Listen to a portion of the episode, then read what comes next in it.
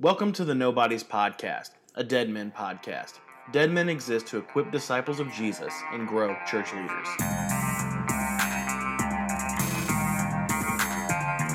Hey guys, welcome to the Nobody's Podcast on the Dead Men Network, deadmenstuff.com. My name is Taylor Daniel.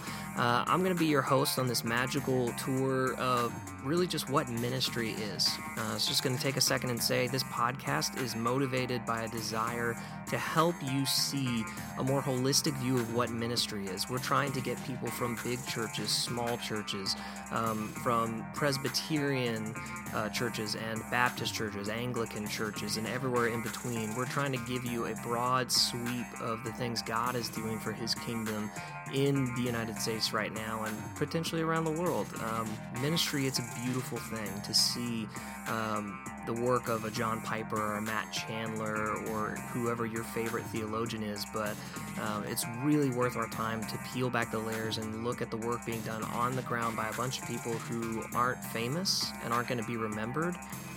They're just faithful. So that's the project we're on. Really happy to have you guys joining us for it. Let's get going. Okay, uh, welcome to the podcast, Mr. Scott Garrison. You are the first guest on the Nobody's podcast, baby. How you feel? I feel privileged, I think. I think you, I mean, other than the name, there's no reason you shouldn't feel privileged. I right. think. I was like, uh, the name itself. Yeah, you were talking to your kid. You're like, be proud of your, be proud of your daddy. He's on Nobody's. That's right. Daddy is a nobody. So Scott is a pastor, um, currently residing in uh, scenic Nashville, Tennessee. Uh, I am from Memphis, which is uh, my preferred Tennessee destination, but it's a beautiful state all over. So, uh, Yeah. yeah, man, how's how's Nashville? Is it getting a little cold? Uh, it is cold. I'm I'm actually surprised yesterday how cold it was. I was like, wow, it's Nashville. It's not supposed to be this cold. But um, yeah, it's not bad. It's uh, growing like crazy here in Nashville. We're about to get the big Amazon thing and Y'all did get an Amazon thing? Yeah, so apparently I don't I and I I hope Amazon doesn't like come after me for saying this, but apparently um, they're supposed to we're actually supposed to get like one of their major hubs or something in downtown Nashville. Mm. What where Lifeway used to be, like Lifeway owned 14 acres in downtown Nashville. Wow. And they yeah, they built a new like they built this really fancy building and they sold that property and I guess whoever bought it sold it to Amazon or sold part of it to Amazon and so they're they're knocking down a bunch of stuff on 14 acres in downtown Nashville and um, Wow. gonna put gonna put some sort of big Amazon shindig thing there That's some prime real estate, man. My goodness. yeah I, I don't even want to know how much it costs because I know how much houses cost here so if if a house cost half a million dollars you know sitting on like a three quarters of an acre lot I can only imagine what Amazon paid for that property in the middle of downtown Oh yeah, yeah. No, dude, that's crazy. Um, yeah. So, you know, now viewers know a little more about Nashville as well. Um, but yeah, this is the Nobody's podcast, and we're just getting you on because, man, you got a lot of uh, ministry experience, but you also got a lot of life experience, man. You have a pretty diverse story. What uh, people don't know by way of background is that. Um, Scott actually has been a guest already on a Phantom episode, lost uh, to all but God, um, due to some re- egregious recording errors um, on the part of me and or my computer and or uh, Covenant Eyes and or there's three or four suspects. So, um, but anyway, yeah. So Scott, if you wouldn't mind rehashing, just give us a little bit of that life story, man. Oh, let's see. Um, well, uh, raised by um, raised by missionary parents. Um, went to high school in in Kenya. Uh, came back to the United States for college. Uh, when I finished college, I began my law enforcement career um, at the fresh young age of 23 years old. Two days after my 23rd birthday, I was sworn in. Uh, I had no idea what I was getting myself into. None. That's insane. Uh, yeah. Yeah, so you know, 23 years old, grew up on the uh, spent well the formative years on the African continent, and then all of a sudden, you know, was like thrust into this uh, crazy, like really inner city urban environment um, in the mid 90s, and you know, uh, we were in the in the throes of the drug war, and uh, there was dope everywhere, and people getting shot and people getting stabbed, and I was like, "What's happening right now?" Um, so yeah, the decade of my twenties. Well, actually, the I'd say from about twenty three to thirty was a pretty rough like really brutal sort of education for me about the realities of life. Um, Mm-hmm. so I I drank a lot, and because I didn't know really how else to deal with anything that was happening around me, Yeah. um, and and things that I was doing too. So it's you know it was it was both ways. It was violence that I was witnessing and violence that I was using. Um, I mean, under the color of law, I wasn't like you know just like going out and Yeah. like doing crazy stuff. I was I was a police officer, so you know I got in fights and there was a couple of shootings and you know some things like that. And so uh, around the age of 29, my older sister, she was 17 months older than me, um, she suddenly died, and um, I kind of I, I can look back on it now and go, well, that was the beginning of God calling me to Himself. Um, I was not a Christian at the time. I, if you would have asked me if I was a Christian, I would have said yes because I believed in God. Right. You know, it's like, well, I believe in God, so it's Basically, the American litmus test. Yeah. that's right. That's right. So therefore, I must be a Christian. Um, and so I, I would have I would have claimed to be a Christian, you know, because when I was like eight, I got baptized and you know prayed the sinner's prayer. That's what that's the formula, right? Pray the sinner's prayer, Yeah. get dunked, and you're good to go. Um, and so so that had happened to me, but it really didn't mean anything. And you know, um, so again, around the age I was 29, just for my 30th birthday, my sister died and uh, and everything changed for me. Like I, I, I, all of a sudden I began to go, Whoa, what's happening? You know. So uh, went through a process of about three years there, where um, I was married and divorced um, to my first wife, and shortly after my first wife and I divorced, I was 33 when we divorced. Um, I began to, I, well, I got invited to a Bible study group uh, because I, I I finally went to church after probably ten years of of not even remotely being interested in anything to do with Christianity.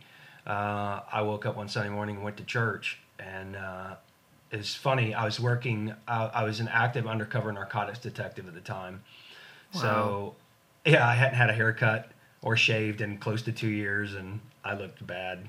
And uh, walked into this super upper crust kind of church on the northeast side of Indianapolis, and uh, totally not my kind of gig. You know what I mean? But Yeah. it was, it was like, I mean, it was. Uh, there's nothing wrong with the church. I mean, they, you know, they were sort of preaching from the Bible, um, and uh, you know, they, they read a text of scripture, and then Right. and then he pre- and then he preached on something else, and I was like, what are we talking about? But anyway, um, what did happen was I got invited to a Bible study group by some men that I met there at the church, and I I didn't go to the Bible study group much, but two other things happened. Number one, those men began to pursue me and to pursue a relationship with me, um, and which I thought was weird at the time, and and then number two, I began to read the Bible. Yeah. Um, and so from those men like pursuing me and inviting me into a relationship with them and my own reading of scripture, I came to faith in Christ.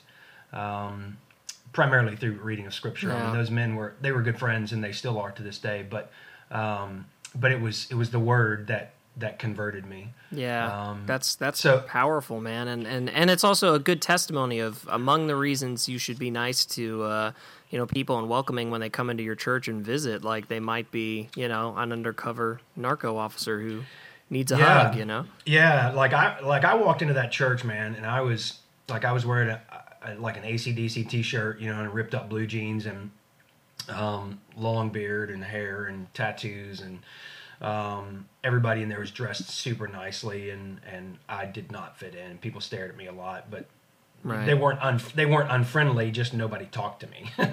oh yeah, except those two guys. Um, and so anyway, so I, I came to I came to faith in Christ um, at the age of 34.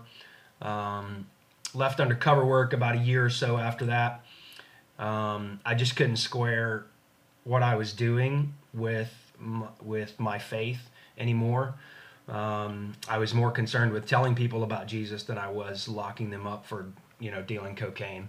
Right. Um, and that got me into trouble a couple of times. I had some personality, well, not personality, I had some conflicts with a couple of supervisors. Uh, and then I was ordered to do um, an undercover. Um, we did vice investigations also. I was I was ordered to do an undercover prostitution case, and I refused to do it. Wow. Um, because to do that would have meant you know putting myself in a morally compromising position with a prostitute, and I was like, no, I'm not going to do that.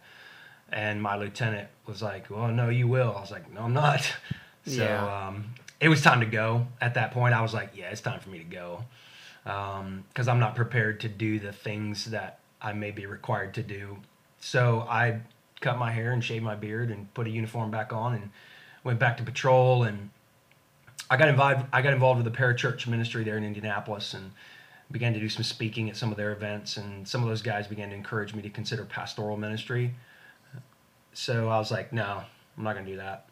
Um, Uh, that's then- just, just too scary compared to being a an undercover uh, cop. right. I'd, I'd rather somebody shoot at me than than, Then get up send you an email right drink. after your sermon. I mean, that's harsh. That's right. That's right. So my wife Laura and I met about that time, and uh, we began to date. Uh, she was actually sort of the same, had a very similar story to mine. She was raised Roman Catholic, uh, was kind of was converted through uh, reading God's Word, um, and for her, like me, it was sort of a gradual process. You know, it wasn't like it wasn't like we didn't have an Apostle Paul moment. You know, where like Jesus showed up and knocked us off our horse. It was Yeah. like a gradual kind of coming to all of a sudden we were like both of us and her later a little bit later on than me but both going oh my gosh you know jesus, jesus is who he says he is Yeah. um, so um, so anyway so that was kind of how i came to faith and then um, left law enforcement because i believed Yeah. that god was indeed calling me to ministry and Yeah, I'd say as an aside, and- I, I think that's um. Sorry to cut you off. I, I think that's fine. um, that's really cool. I mean, all of that is awesome, but it's also really nice to hear um, you and your wife both speak of, you know, not the Saul to Paul, you know, like Mm-hmm. moment, um, because and this is a little outdated when I say this, but a lot of preaching and a lot of uh, focus in Christian circles really is on the immediate and the like the intense, miraculous conversion, the moment, Right. and it almost. Uh, I think it's much more normal for people to be on a spectrum, especially in a culture in which people increasingly approach Christianity from the vantage point of you guys aren't loving enough, you aren't kind enough, and so it's going to be unlearning some uh, non-truth. Those are lies, I guess. Yeah. Uh, and then uh, you know from there moving to seeing it gradually as compelling and stuff like that. So I think that's cool to uh, hear that that was y'all's experience. yeah yeah i would agree with that i would agree with that Yeah. Uh, but yeah, anyway, so then you went to seminary and Yep. uh, you ended up, wait, um, you were pastoring, this is kind of like Acts 29, like non denoms initially. So no, we actually moved to Indianapolis to plant a church, um, and um, things did not go well with that.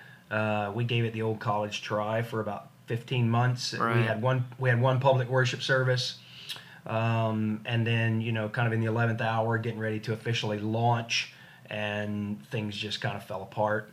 Um, we were running out of money, you know. Yeah. Um, and so we had a second child on the way, and I was like, man, I gotta have a, I gotta have a job that's gonna feed my family. So, um, so yeah, we the like the team we had sort of a, a core team beginning to form, and um, church is hard, man. Yeah. Um, and people started to backpedal, um, and you know things just things just fell apart.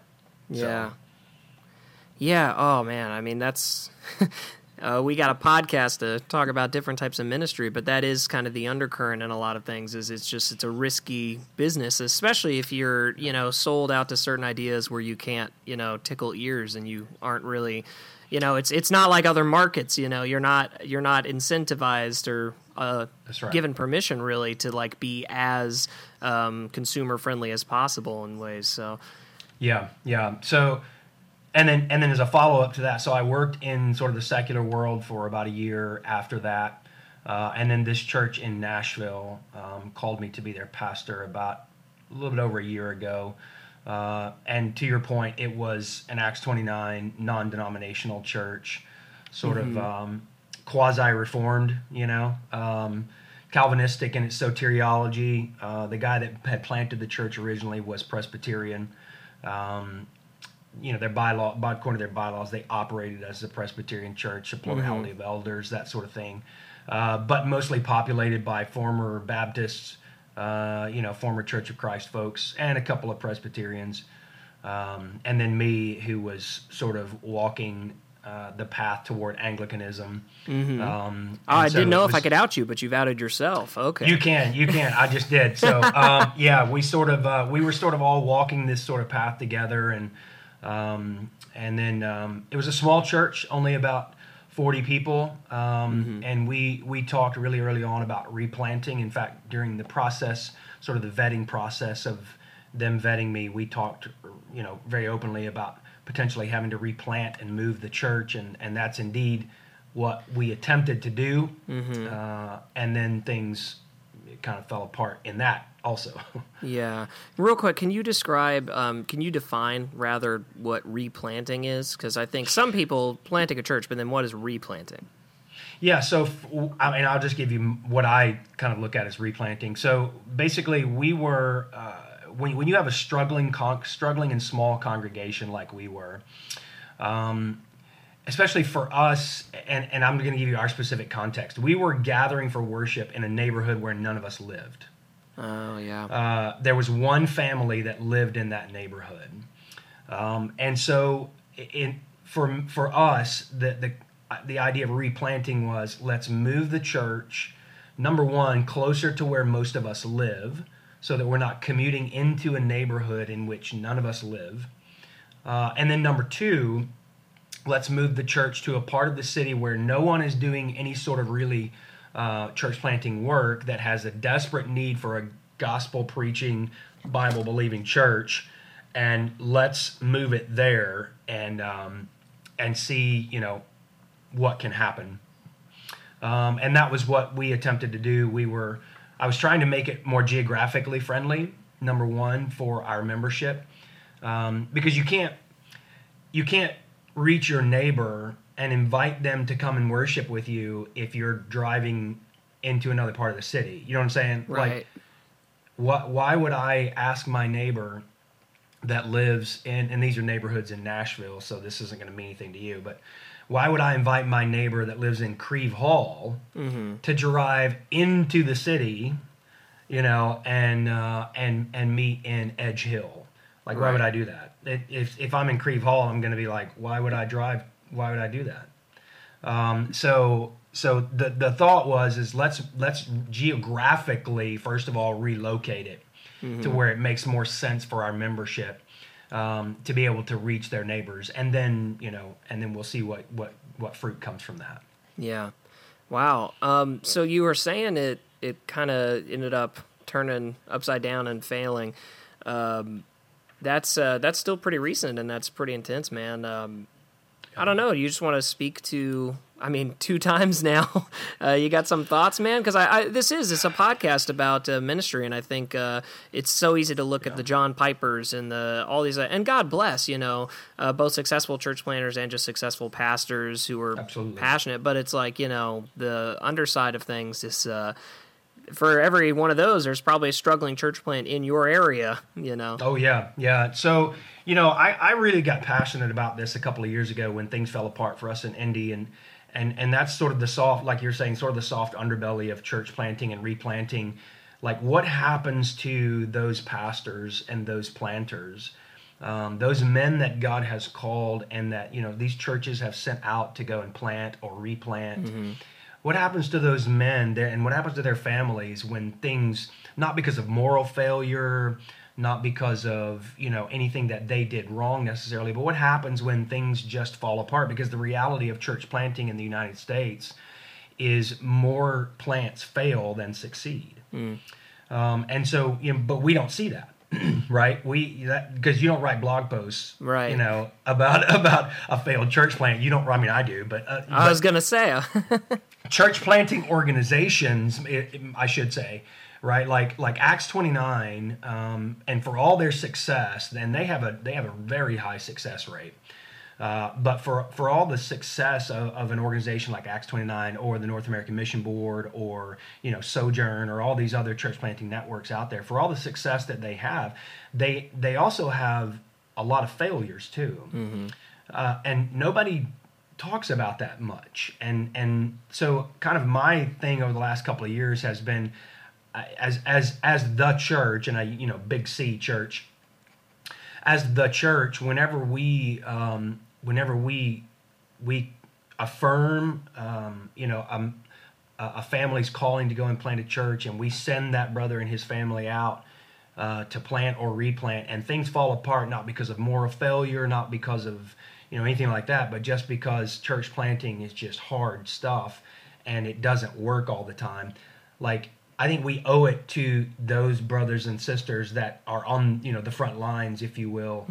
Um, we owe it to them to pick them up you know at the end of when something falls apart like we gotta we gotta bring them back you know and give them a place to serve give them a paycheck Yeah. you know and and because i'm telling you man when things like what happened here in nashville with us and in indy when things fall apart the first thing that you think of is is how am i going to feed my family Right. like yeah i want to preach the gospel and i believe that god's called me to this but i got you know i got two kids to feed i got a wife that you know like we got medical needs we've got i mean we got we got a family to provide for Yeah. Yeah. Man, and, that's and, crazy. And, and nobody nobody really talks about that. You know what I'm saying? And so, I, you know, I maybe maybe this can maybe you know a good podcast can start getting some people kind of talking about this and going, hey, we, you know, we need to do something for these brothers other than just say, hey, you know, go work at Walmart now. Good luck. Yeah. Do, know? do you think it's um sort of? I mean, I'm curious. Uh, what do you think are some of the roots of us not talking about it? Do you think there's a degree to which we just don't really want to focus on failure in general in sort of the Christian blogosphere and things like this, and the sort of positive, encouraging, you know, uh, music vibes and all this sort of stuff? Yeah, I, yeah. I, I, tried think- to not name drop there. I had to stop. Yeah, I think uh, I think we I think we live in a culture right now, even even in the church, where you know we talk a lot about the the quote unquote victorious Christian life, but we don't talk about the really hard struggles also of the Christian life. You know what I'm saying? Like we don't really spend a lot of time like saying, man, like for the pastors that are hanging in there and that that are pastoring, you know, faithfully and a successful church, whatever that means.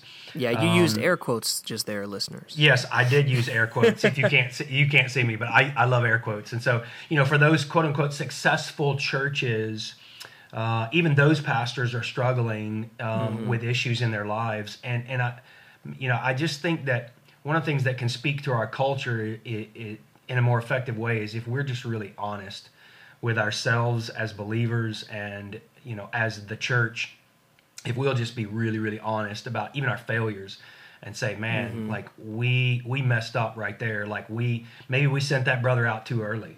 You know maybe he wasn't ready or maybe um, maybe we even need to admit that hey if if a guy that we sent out from no fault of his own if something fails then we need to say hey we failed you somehow. Let's bring you back. Let's take care of you.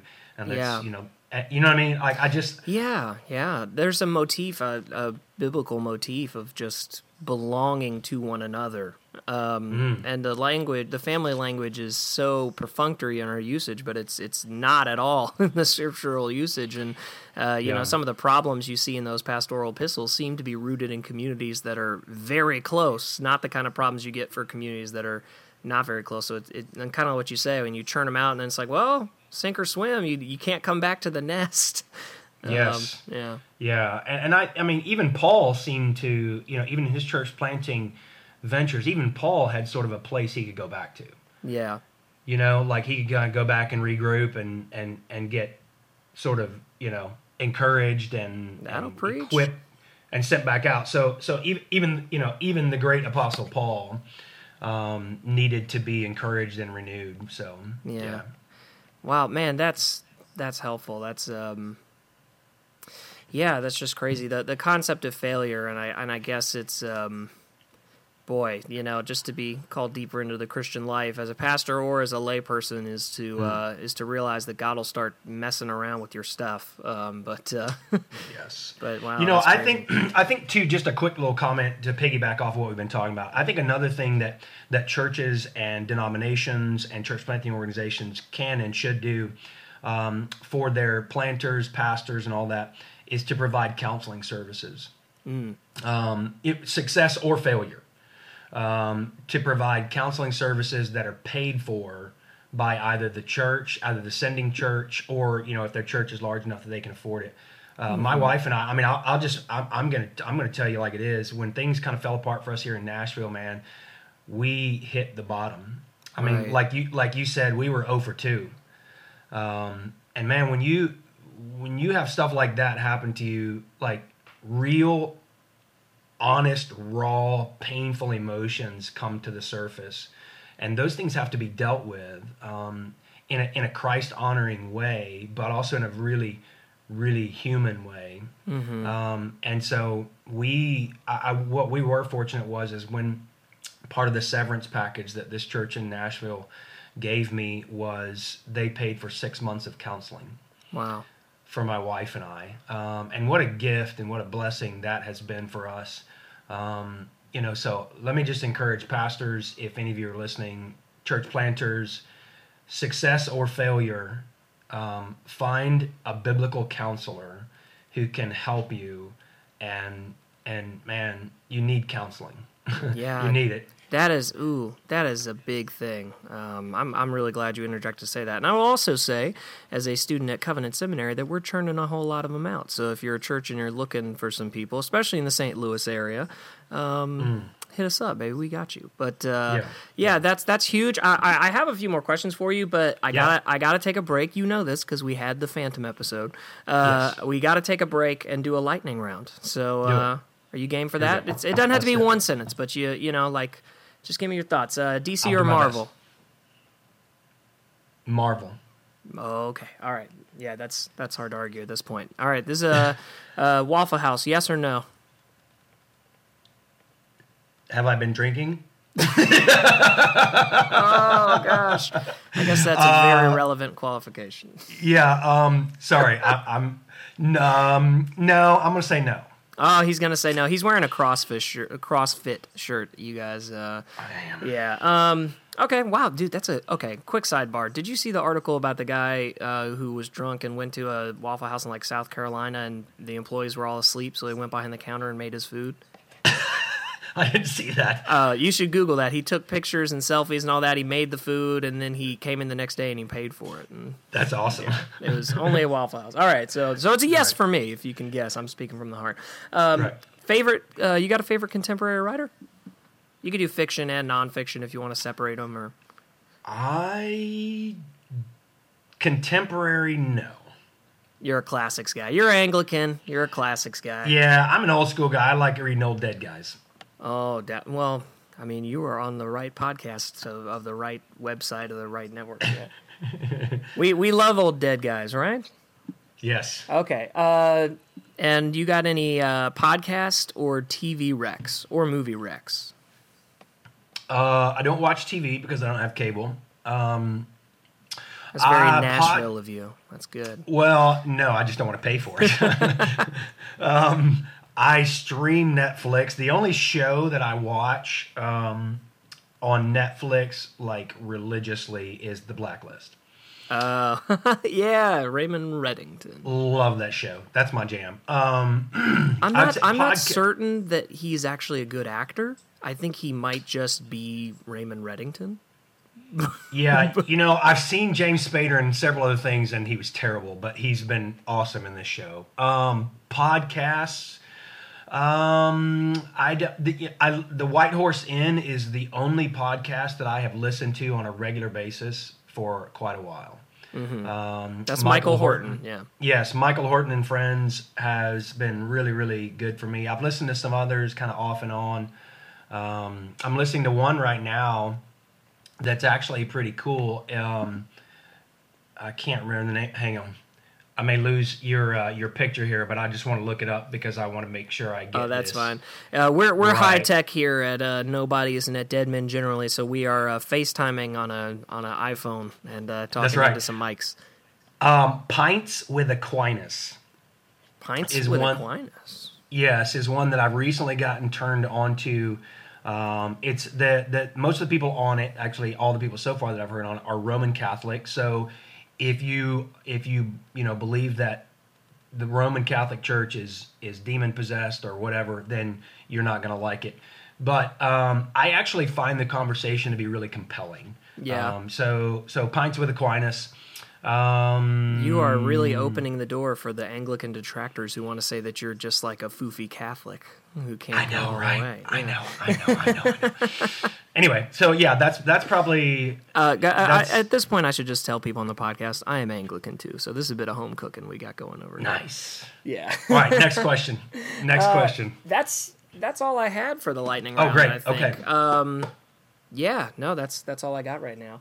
Um, Cool. But yeah, dude. Um, I think I think we co- covered a lot of ground. Uh, I was just kind of transitioning, I guess, back uh, in and asking a question. Um, Yeah, We've talked it. about failure. We've talked about sort of the church background and how that plays into it, how we preach and teach, and how we um, worship, and sort of the conditioning we do for ourselves. But I guess I would just kind of ask generally, um, yeah, what is one major thing that you think is missing or maladapted in the American church broadly? This is a broad, broad scheme question, but is there, if there were one thing that you could flip the switch and instill or change in sort of broad American evangelical Christianity? Hmm. That's a good question.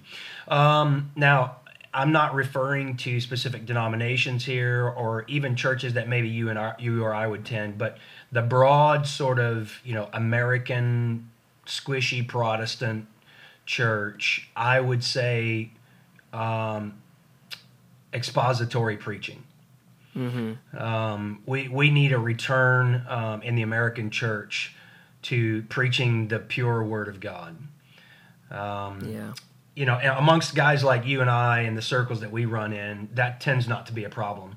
Um, but but the lion's share of American churches don't preach the pure word of God.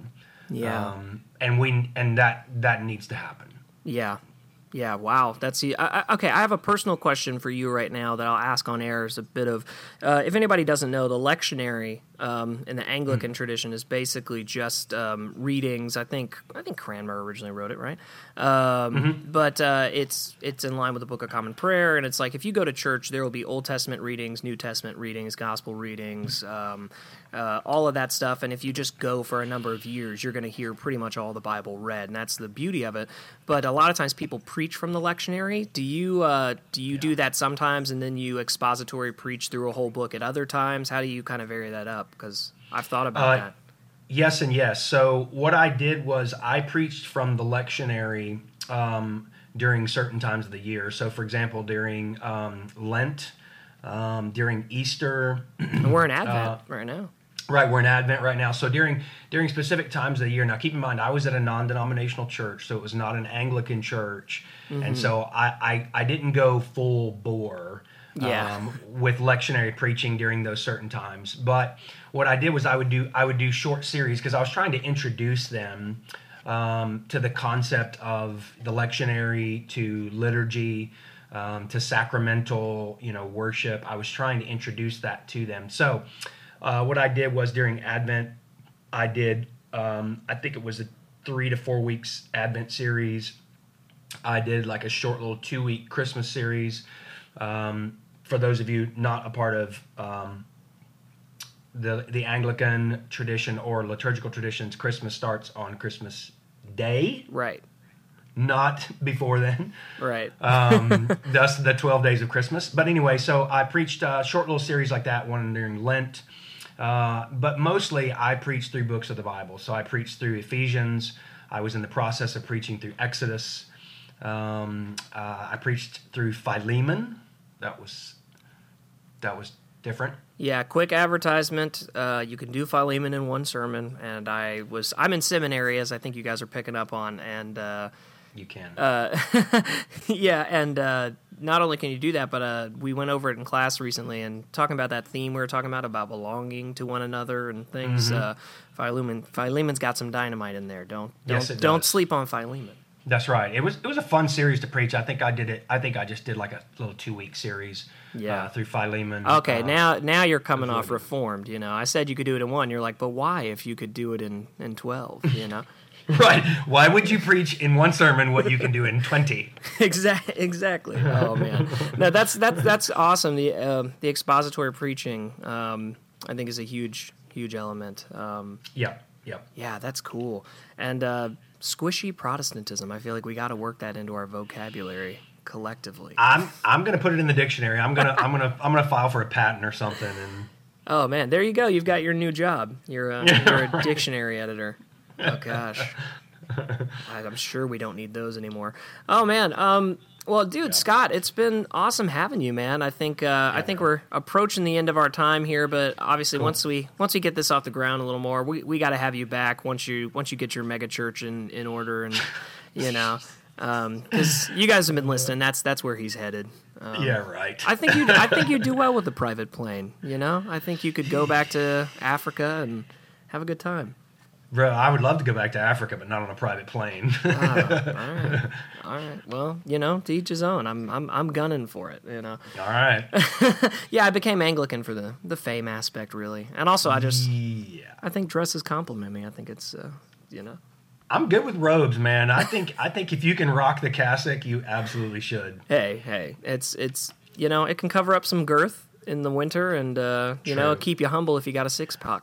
Six Black pack. is black is black is slimming. Yeah, black is the new black. Um, That's right. So you guys should be Anglican. But uh, I, I didn't intend for this to become an advertisement for my denomination. We're going to be doing, you know, all of these different uh, churches and denominations. We're trying to get a variety of people, but I am very happy that it became so self-serving. So, um, yeah, Scott, uh, thank you so much. I guess, um, do you have a personal website or anything we can plug now? Uh, say that again. You broke up a little bit. Do you have a personal website or do you have like an Instagram page or anything like that? Or Um, I do. So I have a blog site that um, I write on some. It's called preacherinked.com. oh, okay, because you got Uh, the tats. Yes, I have a few tattoos. Okay, I am actually Um, about to get get a tattoo for the first time. So uh, I think you should. I think you should get lots of tattoos. I'm gonna I get a Hebrew. tattoos. I'm gonna get a Hebrew tattoo, and uh, I like Hebrew. I like it a little more than Greek. I like them both, but I like Hebrew a little more because it feels like uh, Sudoku. Um, you know, with I language. hated Hebrew. It's like a puzzle. it's awesome, but uh, I hated Hebrew. I'm And getting then, Hosea uh, 11:8, and oh, uh. Yeah. Um, how can I give you up, Ephraim? I'm gonna get that part because Hosea 11:8 is uh, there's some dynamite in them hills too. yeah, bro. I'm mixing Um, illustrations. Yeah, you are. It's okay. Um, so yeah, preacherinked.com is sort of my blog site. I do some writing on there. Um, you know, a little uh, PSA public service announcement here. If you don't like like super reality, don't read my writing because I'm gonna tell you like it is. Oh man, you strike me as like rainbow unicorn guy, but uh, I guess maybe maybe not. Not. Uh, and then yeah, I'm on I'm on Instagram. Um, BS Garrison 13 uh, is my handle on Instagram. I don't have. I mean, I'm on Facebook too, but who isn't? Yeah. Um, I, I I got rid of Twitter. One of the best decisions I ever made.